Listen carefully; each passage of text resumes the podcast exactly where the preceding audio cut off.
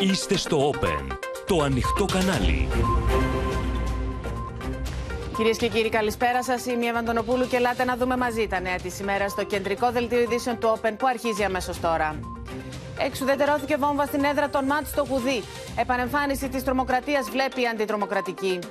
Ένας αστυνομικός σκοτώθηκε και ακόμα ένας τραυματίστηκε σοβαρά σε καταδίωξη κλεμμένου γιο ταχύ στον Ασπρόπυργο. Στα χέρια της Ελλάς, ο συνεργός του πιστολέρο που πυροβόλησε στο κεφάλι τους τρεις άνδρες κριτικούς στον Γκάζι. Αδίστακτος με βαρύ ποινικό μητρό ο δράστης. Αναταράξεις στη Νέα Δημοκρατία από την τροπολογία για άδειες παραμονής για εργασία σε παράνομους μετανάστες. Κομματική πειθαρχία για όλους πλην Σαμαρά από την κυβέρνηση. Τι αλλάζει με το μήνυμα ασφαλιστικό για εργαζόμενους συνταξιούχους επικουρικές και επίδομα μητρότητας. Σταματά τις διελεύσει τάνκερ από την Ερυθρά Θάλασσα και η BP. Φόβη για έκρηξη στι τιμέ αερίου και πετρελαίου συγκροτείται διεθνής ναυτική δύναμη εναντίον των Χούθη.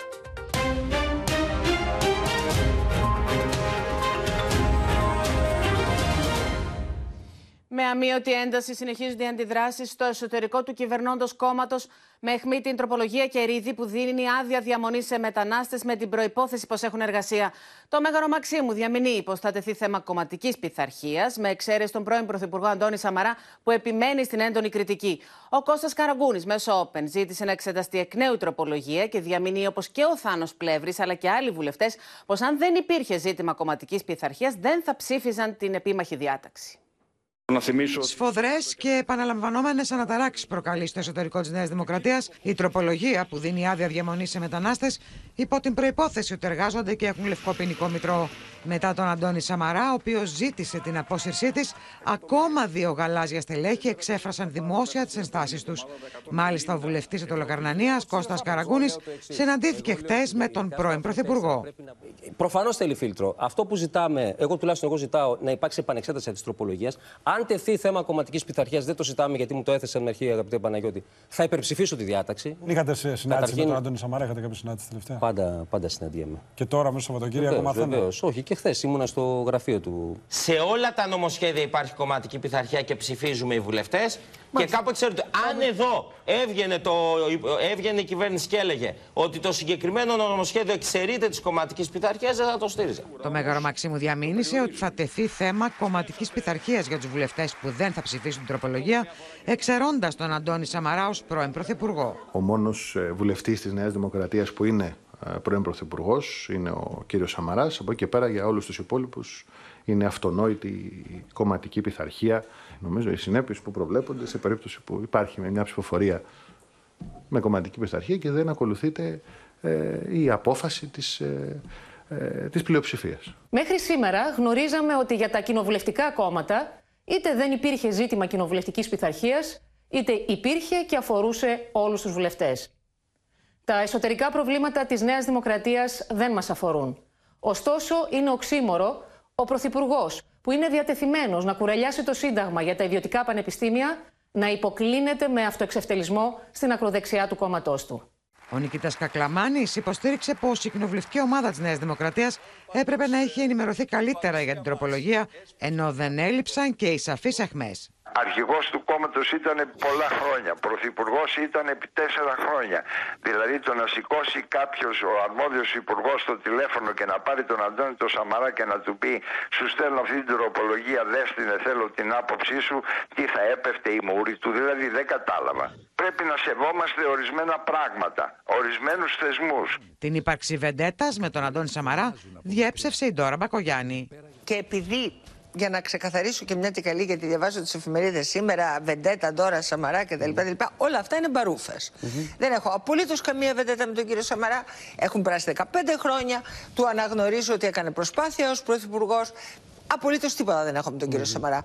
Απλώς διαφωνώ με τον κύριο Σαμαρά. Η κυβέρνηση επιμένει ότι με την επίμαχη τροπολογία ούτε νομοποιεί ούτε ελληνοποιεί μετανάστες, υποστηρίζοντας την ανάγκη για καταγραφή όσων βρίσκονται στη χώρα παράνομα, αλλά και την ανάγκη για εργατικά χέρια. Η τροπολογία προκάλεσε σύγκρουση και στη Βουλή μεταξύ Κυριάκου Βελόπουλου και Άδωνη Γεωργιάδη. Την θεωρώ απολύτως σωστή.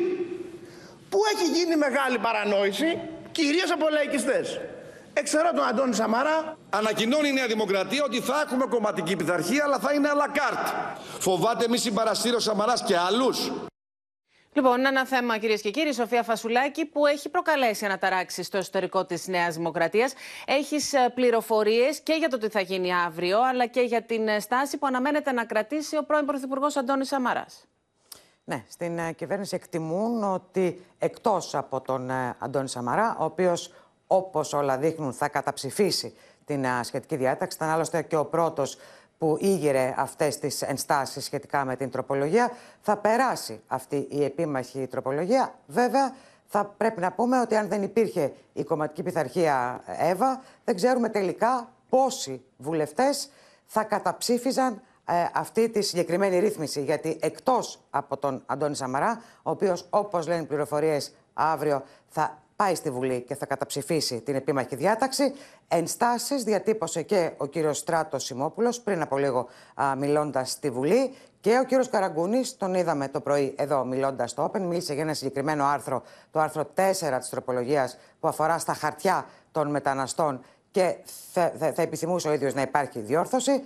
Ενστάσεις ακούσαμε και από τον κύριο Πλεύρη, ο οποίος μίλησε για μια κακή εξαίρεση σε μια σωστή μεταναστευτική πολιτική και ακούσαμε επίσης και τις αντιρρήσεις, τις αιτιάσεις που εξέφρασε ο Νικήτας Κακλαμάνης, ο οποίος όπως είπε χαρακτηριστικά δεν έγινε σωστή ενημέρωση. Πάντως, Σοφία, ε, με βάση τις πληροφορίες που έχει στη διάθεσή του το Open, ε, είναι τουλάχιστον 25 οι βουλευτές οι οποίοι διαφωνούν με το συγκεκριμένο ε, νομοσχέδιο, με τη συγκεκριμένη τροπολογία κερίδη. Ωστόσο, από τη στιγμή που τίθεται θέμα κομματικής ε, πειθαρχίας, τα πράγματα αλλάζουν. Ναι, δημόσια έχουν εκφράσει την άποψή τους τουλάχιστον ε, τέσσερις και ο κύριος ε, Σαμαράς ο πρώτος. Ε, μένει να δούμε τι θα γίνει αύριο. Πάντως, αν δεν υπήρχε αυτό το θέμα της κομματικής πειθαρχίας, καταλαβαίνω ότι θα υπήρχε πολύ μεγάλο πρόβλημα στο εσωτερικό της Νέας Δημοκρατίας. Σοφία Φασουλάκη, σε ευχαριστούμε πολύ.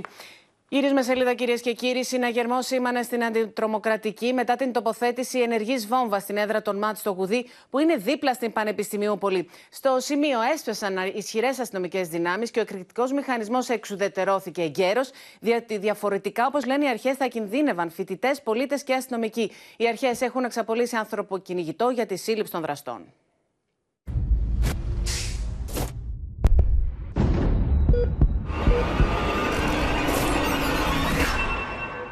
Αυτή είναι η βόμβα μεγάλης ισχύως που τοποθέτησαν άγνωστοι έξω από την έδρα των ΜΑΤ επί της Οδού Κοκκινοπούλου. Μισό κιλό ζελατινοδυναμίτιδας μαζί με τη συνδεσμολογία, το ρολόι και τον πυροκροτητή τοποθετημένα σε πλαστικά τάπερ μέσα σε μια μαύρη σακούλα. Βρισκόμαστε στην Οδό Κοκκινοπούλου έξω από την έδρα των ΜΑΤ. Ακριβώς σε αυτό το σημείο άγνωστοι τοποθέτησαν τον εκρηκτικό μηχανισμό με πυροτεχνουργούς να αναφέρουν στο όπεν ότι επειδή υπάρχει αυτό το τυχείο, σε περίπτωση που γινόταν η έκρηξη, το οστικό κύμα θα ήταν πολύ ισχυρό τόσο για τους περαστικούς όσο και για τους φοιτητές, καθώς απέναντι είναι μία είσοδος της Πολυτεχνείου Πολύ. Στα 5 μέτρα είναι θάνατος ακροτηριασμός. Από 5 μέτρα έως 10 μέτρα είναι κρίσταλα. Και από 10 μέτρα έως 20 μέτρα είναι ψηλά τζάμια. Ήταν 12 και 29 πρώτα λεπτά, όταν το κέντρο της άμεσης δράσης ενημερώθηκε τηλεφωνικά από συντάκτη της εφημερίδας των συντακτών ότι έλαβε ηχογραφημένο μήνυμα που ενημέρωνε ότι υπήρχε βόμβα στην έδρα και πρόκειτο να εκραγεί μετά από 45 λεπτά. Ο άγνωστος ζήτησε να κενωθεί άμεσα η Κοκκινοπούλου, να απομακρυνθούν οι φοιτητές από τα κάγκελα του Μετσόβιου Πολυτεχνείου και από τα παράθυρα της φοιτητικής αιστείας. Αν κατάλαβες, πες OK, ακούστηκε να λέει, και όταν δεν απάντησε η εργαζόμενη της εφημερίδας των συντακτών, η γραμμή έκλεισε. Χρειάζεται εξειδίκευση μεγάλη μεγάλη εξειδίκευση σε αυτά τα πράγματα. Πώς θα γίνει η συνδεσμολογία του πυροκροτητού με την μπαταρία. Ο άγνωστος ή οι άγνωστοι δράστες, αφού τοποθέτησαν τον εκρηκτικό μηχανισμό μέσα σε μια μαύρη σακούλα για να μην κινήσουν οι υποψίες, κατηφόρησαν την οδό Κοκκινοπούλου και εξαφανίστηκαν προς άγνωστη κατεύθυνση. Δεν είδα αστυνομικούς, απλώς μας είπα ότι είναι κλειστά, ότι Τίποτα, τίποτα. Το μόνο που μας είπαν είναι ότι δεν περνάει το λεωφορείο. Αμέσως σήμανε συναγερμό στην ελληνική αστυνομία. Στο σημείο έσπευσαν ισχυρές αστυνομικές δυνάμεις και η περιοχή αποκλείστηκε άμεσα. Ο εκρηκτικό μηχανισμός εντοπίστηκε γρήγορα και εξουδετερώθηκε από τους πυροτεχνουργούς της ελληνικής αστυνομίας. Τι νόημα έχει πριν τρεις ώρες τοποθέτηση εκρηκτικού μηχανισμού στην έδρα της ΙΑΤ στο Κουδί; Δεν χόρτασαν αίμα οι βρικόλακες. Δεν πρόκειται να φοβηθούμε κανέναν. Ο εκρηκτικός μηχανισμός έχει αποσταλεί στη Διεύθυνση Εγκληματολογικών Ερευνών, ενώ την υπόθεση έχει αναλάβει η Αντιτρομοκρατική Υπηρεσία. Μένουμε στο θέμα. Έχουμε συνδεθεί με τον Γιάννη Ρίγο στην οδό Κοκκινοπούλου, στην έδρα των ΜΑΤ. Και Γιάννη, προβληματίζει πάρα πολύ τις αρχές το συγκεκριμένο τρομοκρατικό χτύπημα.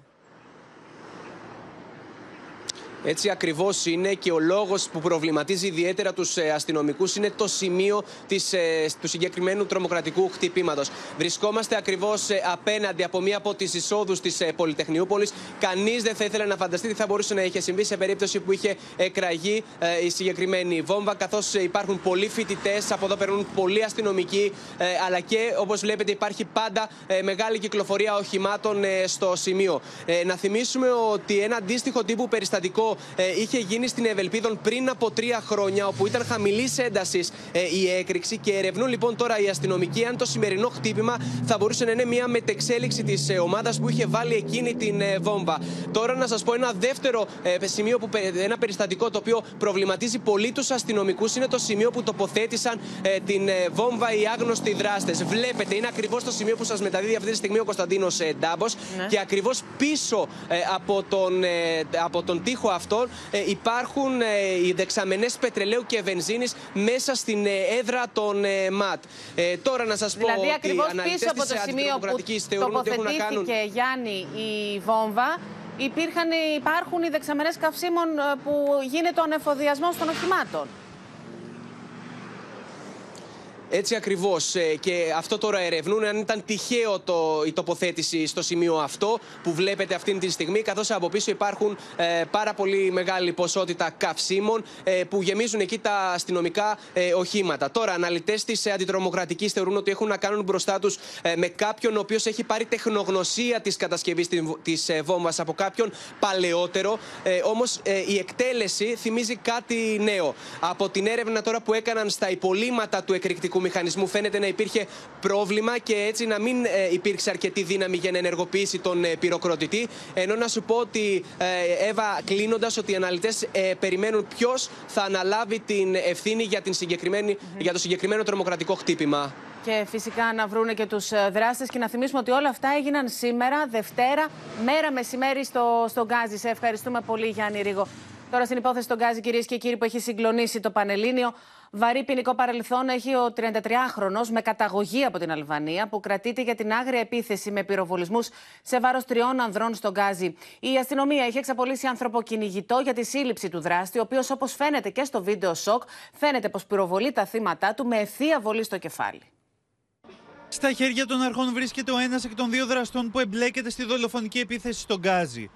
Πρόκειται για έναν 33χρονο, ο οποίος σύμφωνα με πληροφορίες έχει βαρύ ποινικό μητρό, καθώς έχει απασχολήσει στο παρελθόν αρκετές φορές τις αρχές. Οι συντονισμένες ενέργειες των αστυνομικών του τμήματος εκβιαστών της Διεύθυνσης Ασφάλειας Αττικής οδήγησαν στη σύλληψη ενός 33χρονου υπηκόου, ο οποίος φαίνεται ότι συμμετείχε στο περιστατικό.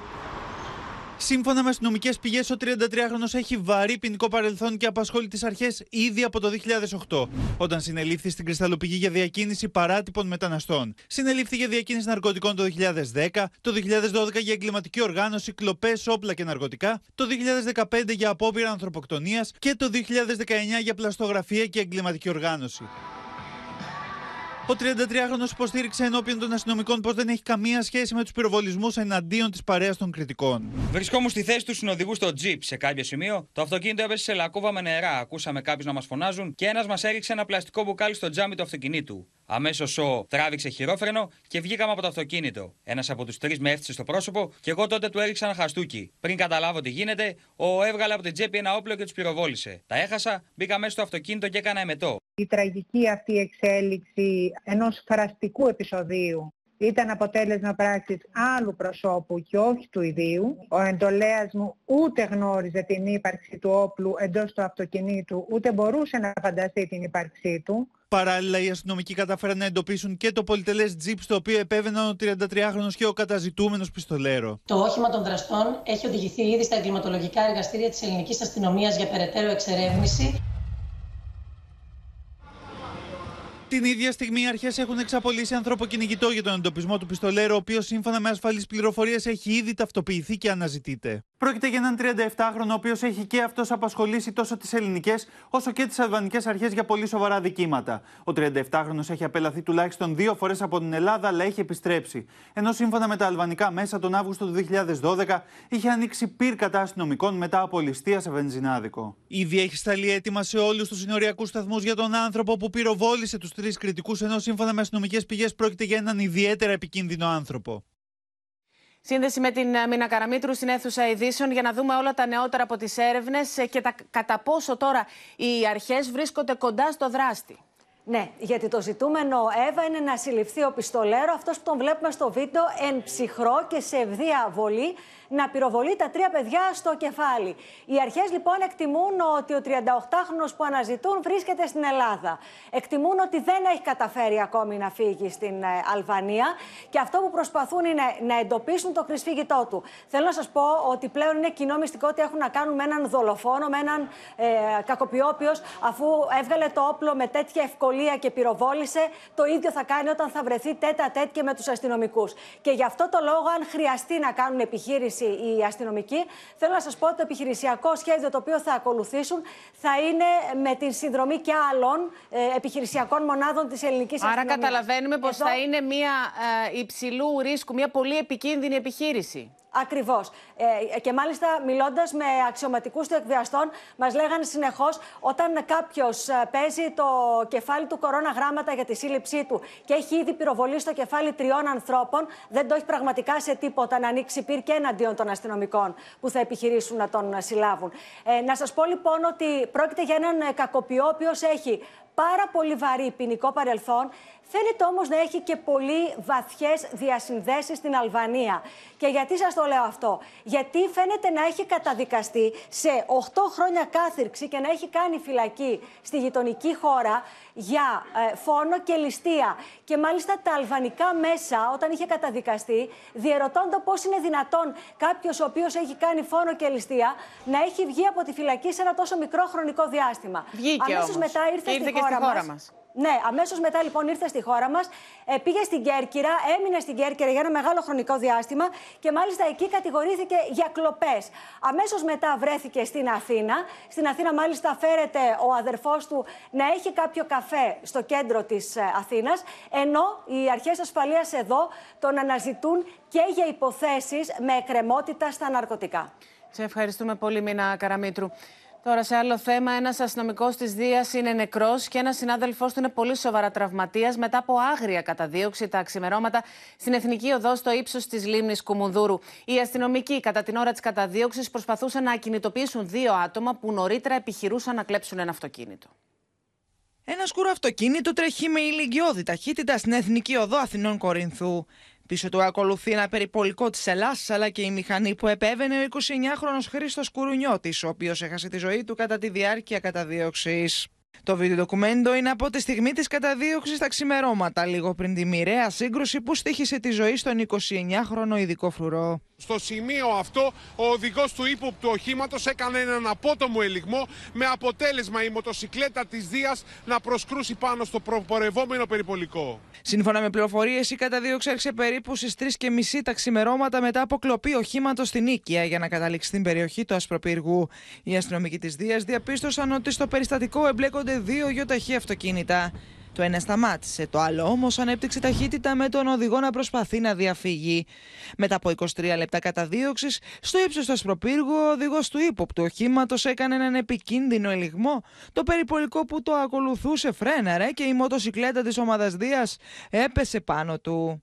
Το όχημα των Ρωμά πρέπει να έχει κάνει ένα τετακέ. Οι μηχανές όμως της ομάδας Δίας που ακολουθούσαν, η πρώτη μηχανή έχει πέσει πάνω στα οχήματα και ο, ο, ο συνεπιβάτης, ο οποίος είναι πολυτραυματίας, έχει εξυφεδονιστεί στο αντίθετο ρεύμα σε απόσταση 60 με 70 μέτρα. Ο 29χρονο αστυνομικός διακομίστηκε στο θριάσιο νοσοκομείο και λίγη ώρα αργότερα κατέληξε.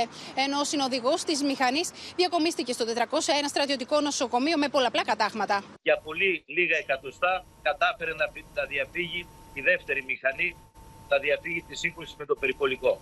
Η είδηση του χαμού του 29χρονου αστυνομικού έπεσε σαν κεραυνό σε νεθρία στην Πάτρα. Στην γειτονιά όπου μεγάλωσε, κανείς δεν μπορεί να πιστέψει το κακό μαντάτο. Καλό παιδί, ήθελε να γίνει αστυνομικός, έλεγε από μικρός. Τα συλληπιτήριά του για το θάνατο του αστυνομικού εξέφρασε ο κυβερνητικός εκπρόσωπος Παύλος Μαρινάκης. Οι γυναίκες και οι άνδρες της ελληνικής αστυνομίας επιτελούν το καθήκον τους κάτω από πολύ δύσκολες συνθήκες και τους οφείλουμε τον απόλυτο σεβασμό μας και την αναγνώριση του έργου τους.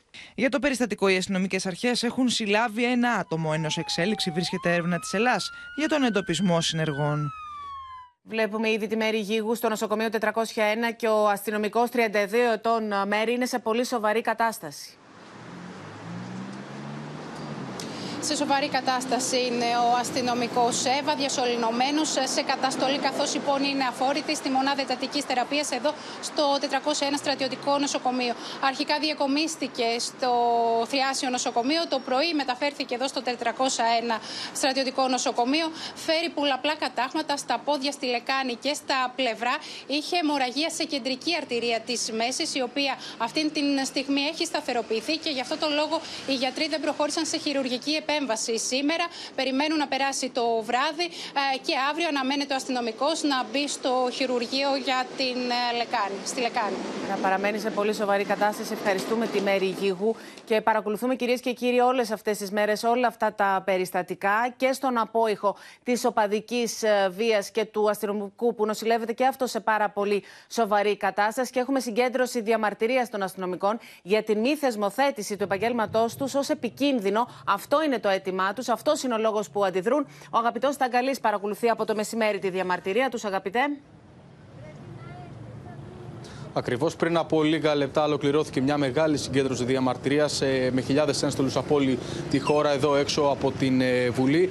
Οι χιλιάδες ένστολοι λοιπόν διαμαρτύρονται για τη μη θεσμοθέτηση του επαγγελματό τους ε, ως επικίνδυνο. Μάλιστα, ξεκίνησαν μια πορεία από την Παλαιά Βουλή, η οποία έφτασε στο Σύνταγμα και στη συνέχεια εδώ έξω από την Βουλή, όπου στις 6 και 20 παρέδωσαν ένα ψήφισμα με τα αιτήματα της κινητοποίησής τους εδώ στο, στο, στην είσοδο της Βουλής, στον, στον διευθυντή του γραφείου του Πρωθυπουργού, με τον οποίο κιόλας ε, ζήτησαν άμεση συνάντηση με τον Πρωθυπουργό για την επικινδυνότητα της εργασίας τους. Τέλος, να σου Εδώ, πω αγαπητέ, ότι καταλαβαίνουμε, βλέπουμε τους ανθρώπους, τους αστυνομικούς, τις σχετικές εικόνες με κεράκια στα, στα χέρια. Ε, διαμαρτύρονται. Μπορούμε να τους ακούσουμε λίγο. Ακριβώς έκατσαν. Διαμαρτύρονται λοιπόν για το γεγονός πως ε, δεν θεσμοθετείται ως ε, επικίνδυνο το επάγγελμά τους. Λένε είμαστε και εμείς εδώ. Ακριβώς έκατσαν, ε, έκατσαν κάτω, άναψαν κυριά και προσευχήθηκαν για τους τραυματίες συναδέλφους τους. Είναι μια πρωτόγνωρη κινητοποίηση αυτή την οποία παρακολουθούμε. Τους αστυνομικούς καθισμένους στο πάτωμα.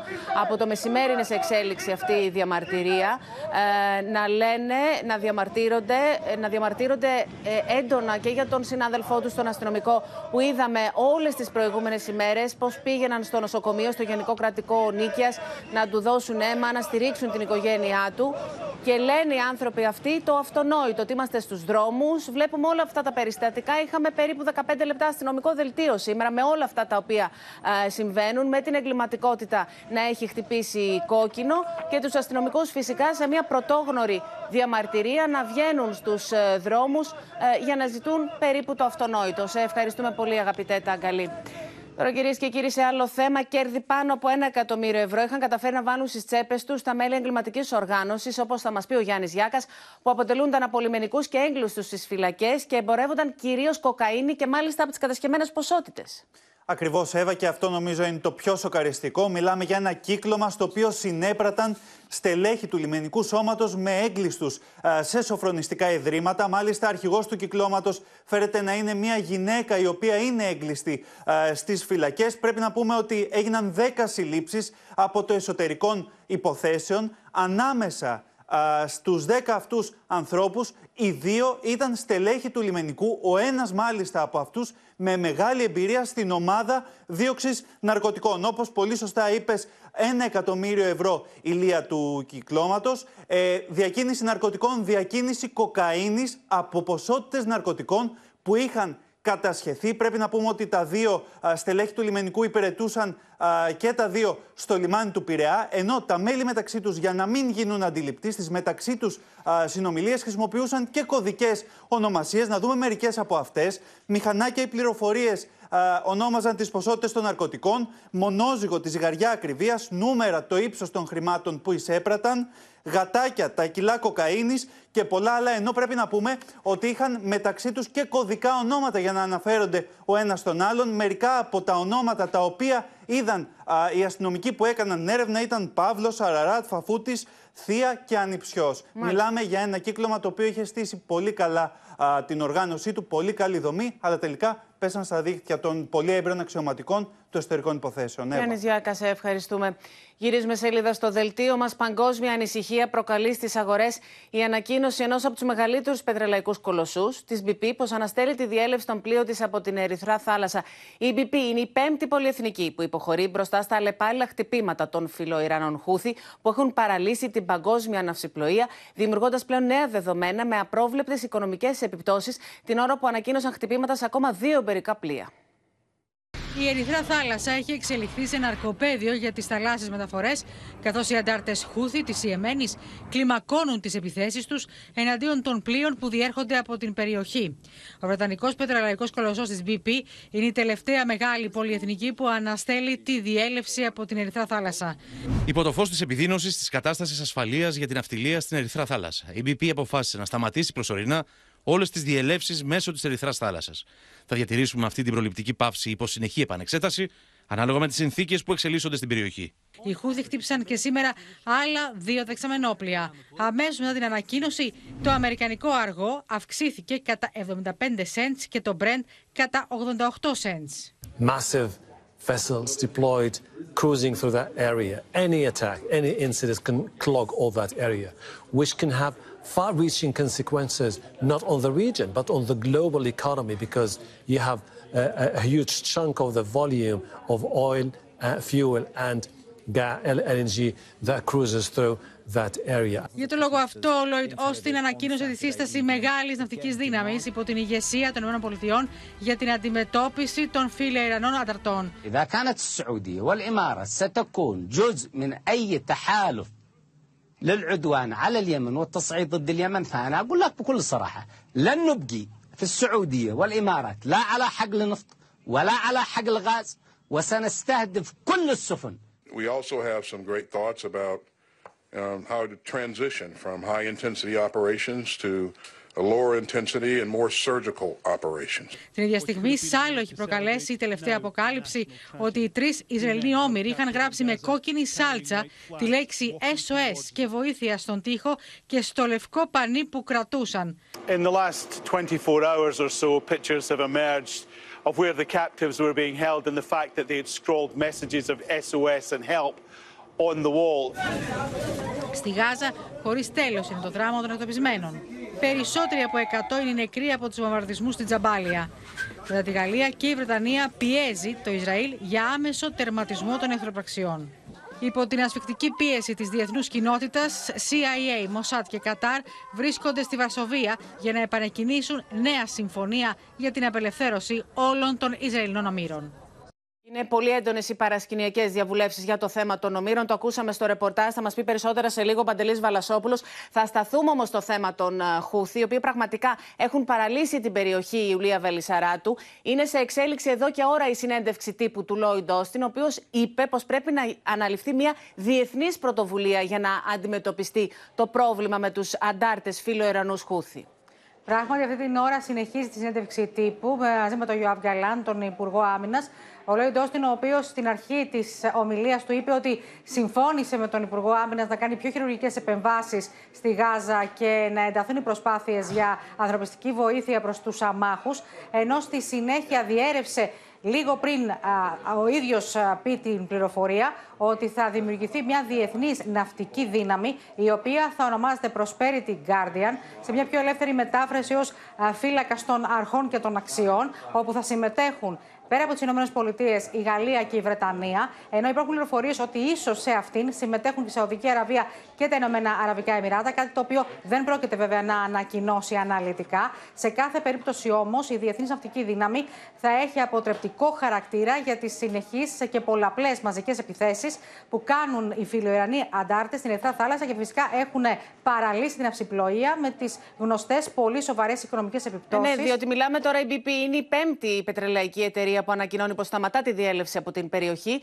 και δεν χρειάζεται ε, πολλά για να καταλάβει κανείς τι μπορεί να σημαίνει αυτό και για την ε, τσέπη μας και για τις διεθνείς τιμές του πετρελαίου. Λοιπόν, πάμε και στον Παντελή Βαλασόπουλο τώρα, διότι η Παντελή στην Πολωνία ε, είναι σε εξέλιξη παρασκηνιακές διαβουλεύσεις προκειμένου να δοθεί μια λύση στο θέμα των ομήρων που όσο συνεχίζει το πόλεμος και περνάνε οι μέρες, τα πράγματα είναι ακόμα πιο δύσκολα.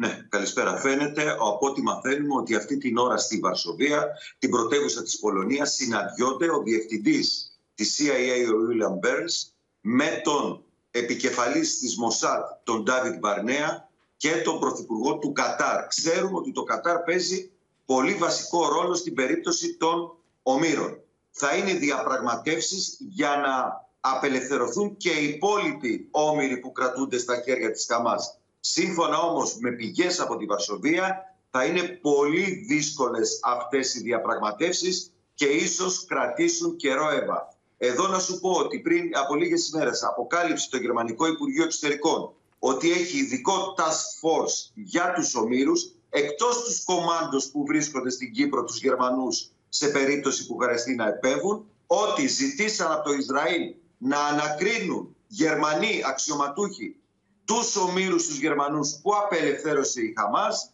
ενώ η Γερμανία ανακοίνωσε ότι απορρίπτει το ενδεχόμενο να δώσει λίτρα στη Χαμάς για να πάρει πίσω τους υπόλοιπους Γερμανούς ομήρους. Καταλαβαίνουμε πως είναι εξαιρετικά δύσκολες αυτές οι διαβουλεύσεις. Ευχαριστούμε τον Παντελή Βαλασόπουλο. Επιστροφή εδώ, κυρίες και κύριοι. Το μήνυμα ασφαλιστικό που ψηφίζεται αύριο στη Βουλή φέρνει σημαντικές αλλαγές σε συντάξεις και επιδόματα για χιλιάδες συνταξιούχους, εργαζόμενους και ανέργους, με τις αλλαγές να ισχύουν από την 1η Ιανουαρίου του νέου έτους. Αυτό που αλλάζει στα επιδόματα ανεργίας και προκαλεί αντιδράσεις είναι πως πλέον θα πληρώνονται με προπληρωμένη κάρτα. Αλλαγές με θετικό πρόσημο έρχονται σε συντάξεις και επιδόματα στο μήνυ ασφαλιστικό νομοσχέδιο. 12.500 πολίτες που ως σήμερα είχαν οφειλές άνω των 20.000 ευρώ παίρνουν πράσινο φως για να λάβουν σύνταξη, αφού το όριο ανεβαίνει κατά 10.000 ευρώ. Ωστόσο, όμως, αυξάνεται και το όριο φυλών και για τους υποψήφιους συνταξιούχους του ΟΓΑ από τις 6 στις 10.000 ευρώ. Ενώ ανάσα θα πάρουν περίπου 35.000 συνταξιούχοι που εργάζονται με την κατάργηση της περικοπής του 30%. Μείωση κατά 30% της σύνταξης για όσους συνταξιούχους δουλεύουν, αλλά για όσους είναι μισθωτοί θα υπάρχει μία μείωση των αποδοχών κατά 10%. Αντιδράσεις έχουν ξεσπάσει για τον νέο τρόπο πληρωμή των επιδομάτων ανεργίας μέσω μιας προπληρωμένης κάρτας, προκειμένου, όπως λέει η κυβέρνηση, να πατάξει τη φοροδιαφυγή. Οι δικαιούχοι θα λαμβάνουν σε ρευστό μόνο το 50%, ενώ το υπόλοιπο θα γίνεται με ηλεκτρονικές αγορές. Εμείς θέλουμε να, να υπάρχει ένας περιορισμός του διοικητικού και γραφειοκρατικού κόστους περιορίζεται. Το κάνετε. Και ηλεκτρονικές συναλλαγές, πάταξη φοροδιαφυγή. Δεν γίνεται να ξεκινάς να χτυπάς τη φοροδιαφυγή από ένα εισόδημα 480 ευρώ. Εάν πραγματικά λοιπόν αυτός ήταν ο σκοπός της κυβέρνησης, γιατί δεν δίνει όλο το ποσό με ηλεκτρονικές συναλλαγές; Στο μήνυ ασφαλιστικό περιλαμβάνεται και η επέκταση του επιδόματος μητρότητας στις αυτοαπασχολούμενες αλλά και αγρότησες μητέρες. Ενώ για πρώτη φορά όσοι λαμβάνουν αναπηρική σύνταξη και θέλουν να ενισχύσουν το εισόδημά τους μπορούν να εργαστούν χωρίς την επιβολή πόρου 10%. Έρχονται όμως και αλλαγές στους συντελεστές φορολόγησης των επαγγελματικών ταμείων. Θα γίνει ακατάσχετο το επίδομα μητρότητα, ώστε να μην υπάρχει η ανησυχία ότι θα πάρει κάποιος το επίδομα μητρότητα και μετά θα μπορεί να το, να το χρησιμοποιήσει. Θα είναι προστατευμένο εισόδημα ο σκοπός που δίνεται είναι για να βοηθήσουμε στο δημογραφικό ζήτημα και να μπορούμε να ενισχύσουμε τις γεννήσεις στην Ελλάδα. Το ασφαλιστικό νομοσχέδιο αναμένεται να ψηφιστεί αύριο το μεσημέρι.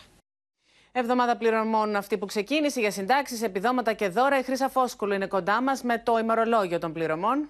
Καλησπέρα, Εύα. Να ξεκινήσουμε με 930.000 συνταξιούχους που πήραν το βοήθημα το 150 που λέμε. Σήμερα μέχρι και το βράδυ θα μπορούν να το δουν μέσα στην τράπεζα.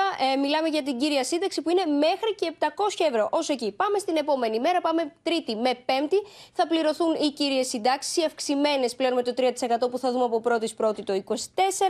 Πάμε στην Τετάρτη, έχουμε το επίδομα προσωπικής διαφοράς. Αυτό αφορά περίπου 730.000 συνταξιούχους. Θα είναι 100 ως 200 ευρώ. Η προπόθεση είναι η σύνταξη να είναι μέχρι και τα 1.600 ευρώ και η προσωπική διαφορά φυσικά άνω των 10 ευρώ.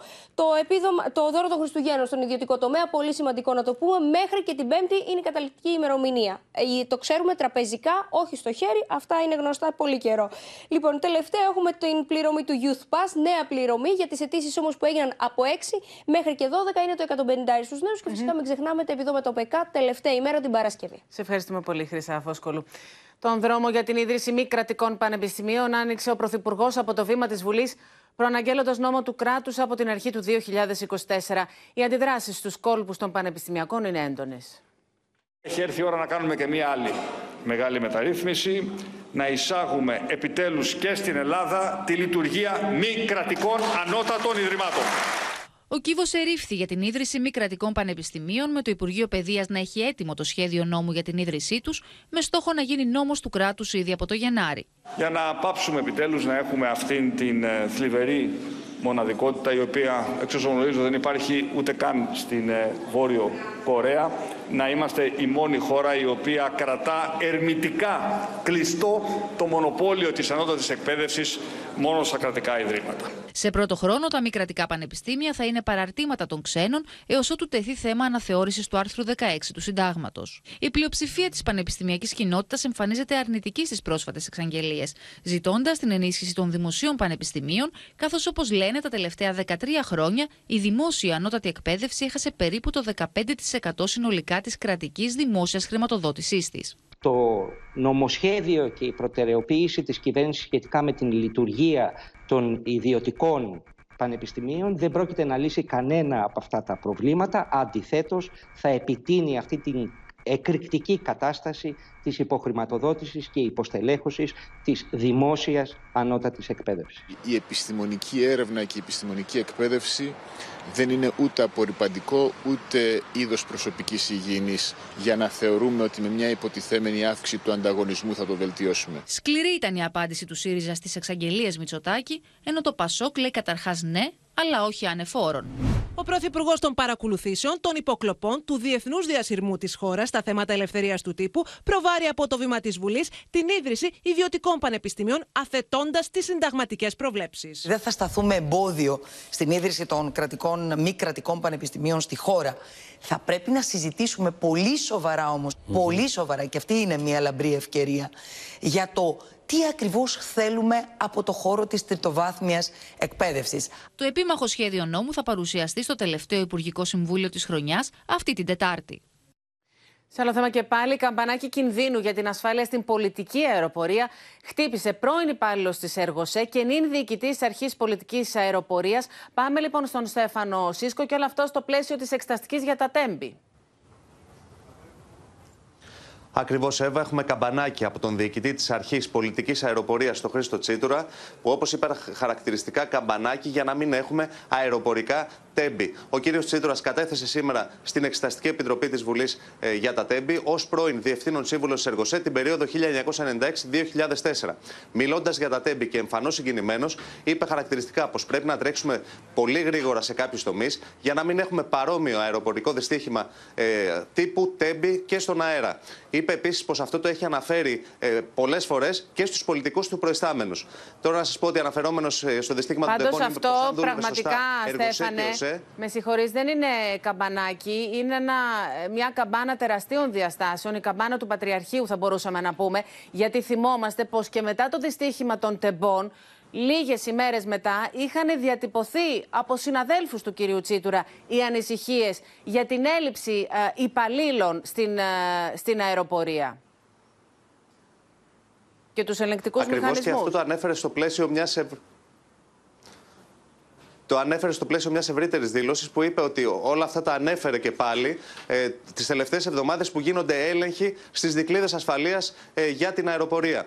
Τώρα να σας πω ότι νωρίτερα είχε ε, κατέθεσε και ο πρώην Διευθύνων Σύμβουλος του ΟΣΕ, ο Κωνσταντίνος Γιανακός, ο οποίος mm. επέριψε ευθύνες στο προσωπικό του ΟΣΕ, λέγοντας πως υπάρχουν χαρακτηριστικά 8 δικλείδες ασφαλείας. Ζήτημα, όπως είπε, είναι αν στα τέμπη τηρήθηκε έστω η μία. Αύριο να σας πω τώρα ότι ε, θα έρθουν να καταθέσουν στην Εξεταστική Επιτροπή της Βουλής οι πρώην Υπουργοί Μεταφορών, ο κύριος Μαντέλης και ο κύριος Βαρελή. Σε ευχαριστούμε πολύ, Στέφανε Σίσκο, και να ακούσουμε τη δήλωση ο διοικητής της Αρχής Πολιτικής Αεροπορίας, ο κύριος Τσίτουρας.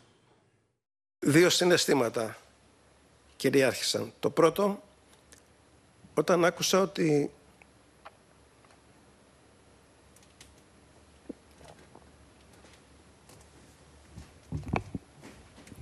η Γερκοσέ ευθύνεται. Το δεύτερο είναι, και το έχω αναφέρει στους υπουργούς μου δεκάδες φορές είχαμε έλεγχο από τον Διεθνή Οργανισμό ε, Πολιτικής Αεροπορίας, από το Μόντρεαλ, το ICAO, υπό τον ΟΗΕ, για τα θέματα ασφάλειας στις αερομεταφορές. Η λέξη που χρησιμοποιώ πολλές φορές είναι προς Θεού να προχωρήσουμε γρήγορα σε κάποιους τομείς, μην έχουμε τα αεροπορικά τέμπη. Αισιόδοξος πως θα κερδίσει τον Κυριάκο Μητσοτάκη στις εθνικές εκλογές, εμφανίστηκε ο Στέφανος Κασελάκης με καρφιά για τον προπολογισμό της κυβέρνησης. Νωρίτερα είχε επιλέξει να επισκεφθεί απροειδοποίητα και οικογενειακά τη συνεδρία Συνομαρχιακής Επιτροπής Αχαία του ΣΥΡΙΖΑ. Η επίσκεψη του Προέδρου του ΣΥΡΙΖΑ στη συνεδρίαση της νομαρχιακής οργάνωσης Αχαΐας έγινε απροειδοποίητα. Η είσοδος Κασελάκη στην αίθουσα της συνεδρίασης, μαζί με το σύζυγό του και το σκύλο τους, ευνηδίασε πολλούς από τους συντρόφους του, ενώ ήταν αρκετοί αυτοί που τον υποδέχτηκαν με ενθουσιασμό.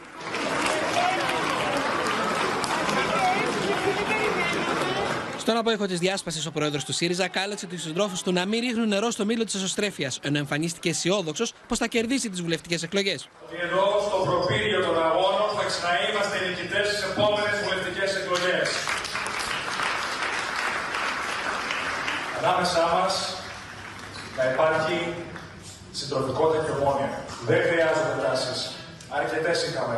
Πάμε να υπηρετήσουμε την κοινωνία. Γι' αυτό είμαστε όλοι εδώ πέρα. Αυτές είναι οι αξίε της αριστεράς. Κατά τη διάρκεια της τοποθέτησής του, δεν ήταν λίγες οι φορές που ο σκύλος του έκλεψε την παράσταση. Να παραφράσω λίγο και τον Βελουχιώτη. Δεν πρόκειται να βάλουμε το όλα κάτω μέχρι να είναι ο ελληνικός λαός νοικοκύρης στον τόπο του.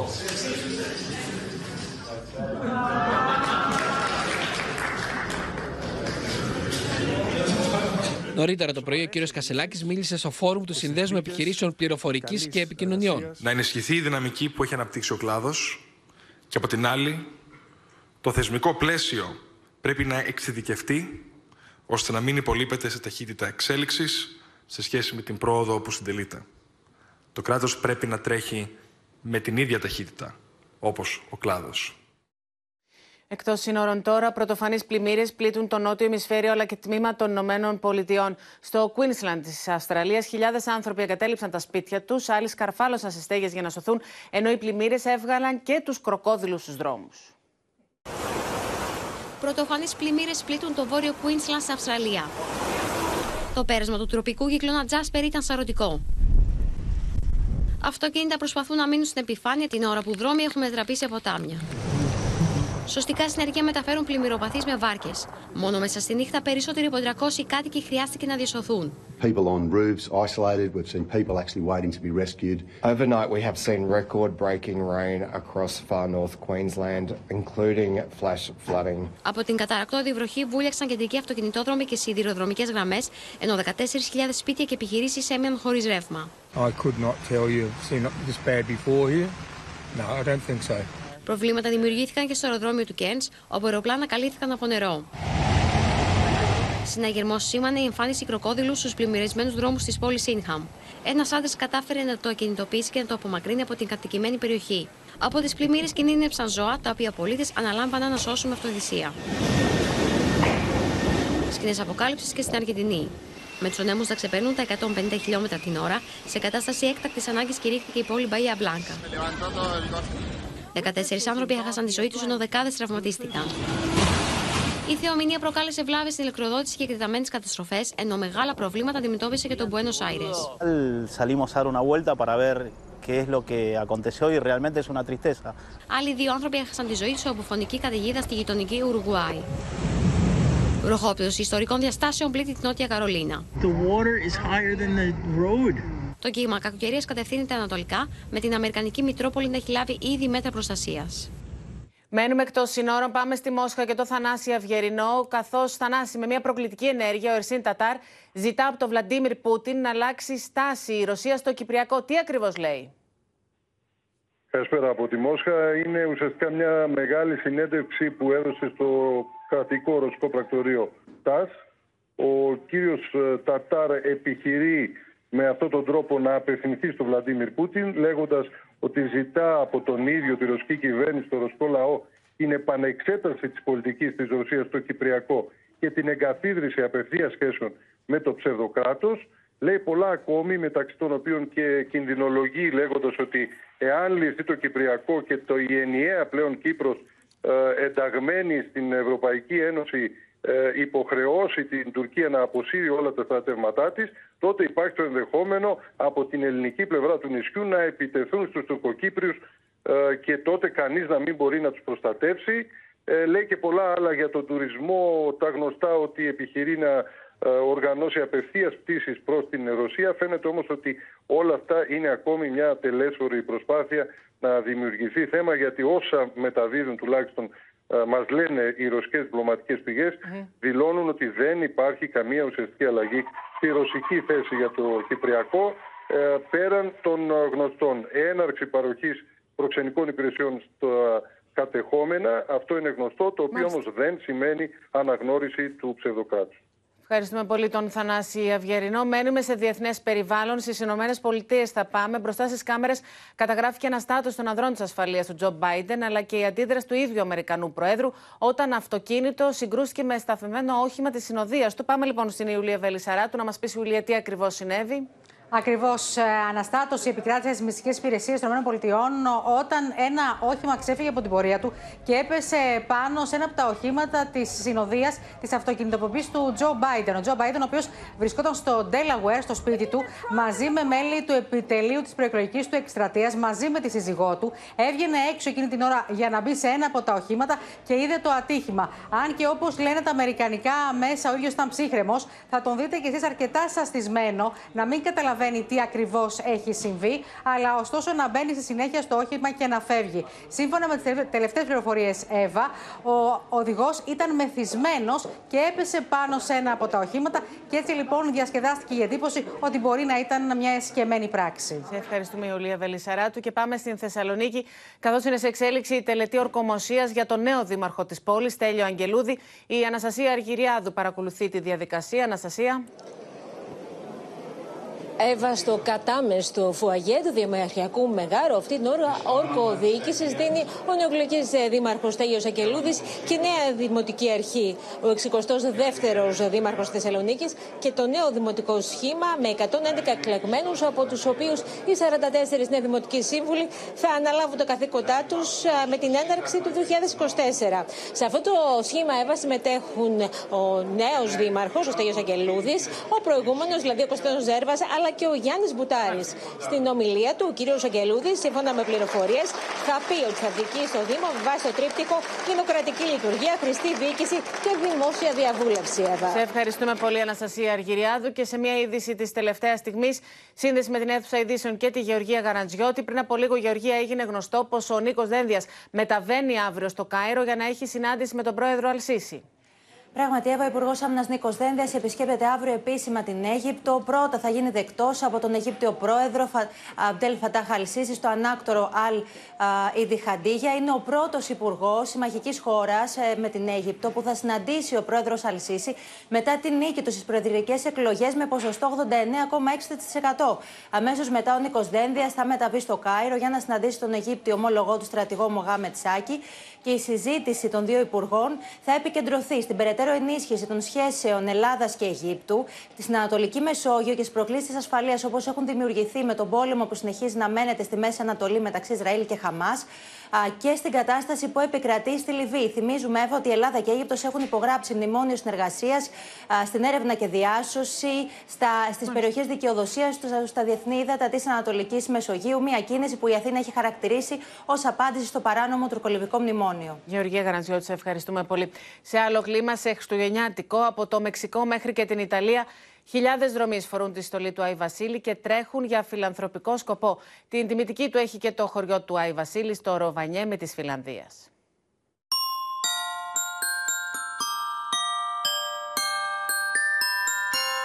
Η καρδιά των Χριστουγέννων χτυπάει στο Ροβανιέμι. Το χωριό του Άι Βασίλη θυμίζει σκηνικό βγαλμένο από παραμύθι. My spirit is a celebration of goodwill a heartfelt desire to help those in need, starting with kindness towards others. Θεματικά πάρκα και βόλτες μέλκυδρο που σέρνουν τάρανδι ταξιδεύουν τους επισκέπτες στη μαγεία των Χριστουγέννων.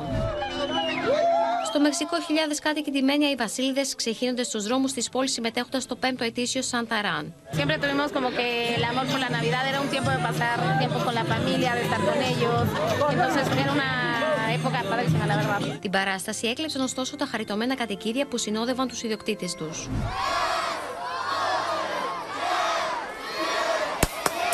Ανάλογο είναι το σκηνικό στην Πρίστινα. Με γιορτινή διάθεση, η πρωτεύουσα του Κωσόβου υποδέχθηκε πλήθος κόσμου κάθε ηλικίας. And this year is going to come around 3,500 Santas. All of this organization is for charity for 250 family in need. Η φετινή διοργάνωση φιλανθρωπικού χαρακτήρα έχει στόχο τη συγκέντρωση χρημάτων για τη δημιουργία παιδιατρικού νοσοκομείου. Την κόκκινη στολή του η Βασίλη φόρεσε και η Γαλλία. Ο πιο διασκεδαστικός χριστουγεννιάτικος αγώνας δρόμου μοίρασε απλόχερα χαρά σε χιλιάδες ζωμεί που δεν πτωήθηκαν από το κρύο. Vous savez, c'est c'est un partage, c'est des sourires, c'est bon. ben, Regardez, et regardez comme je plais, vous voyez; Regardez, eh, elle est pas belle la vie. Αναπόσπαστο μέρος της παραδοσιακής χριστουγεννιάτικης εμπειρίας της Ιταλίας αποτελεί καθιερωμένη βόλτα με ποδήλατα στο ιστορικό κέντρο της Ρώμης. Η κόκκινη παρέλαση του Αϊ Βασίλη ξεκινάει από το Κολοσσέο, διασχίζει κεντρικούς εμπορικούς δρόμους και καταλήγει στη συνοικία Τραστέβερε. Στο σημείο αυτό το δελτίο μας ολοκληρώθηκε. Μείνετε συντονισμένοι στο Open. Αμέσως μετά ακολουθεί η εκπομπή εικόνες με τον Τάσο Δούση. Από όλους εμάς να έχετε ένα πολύ όμορφο βράδυ. Καληνύχτα σας.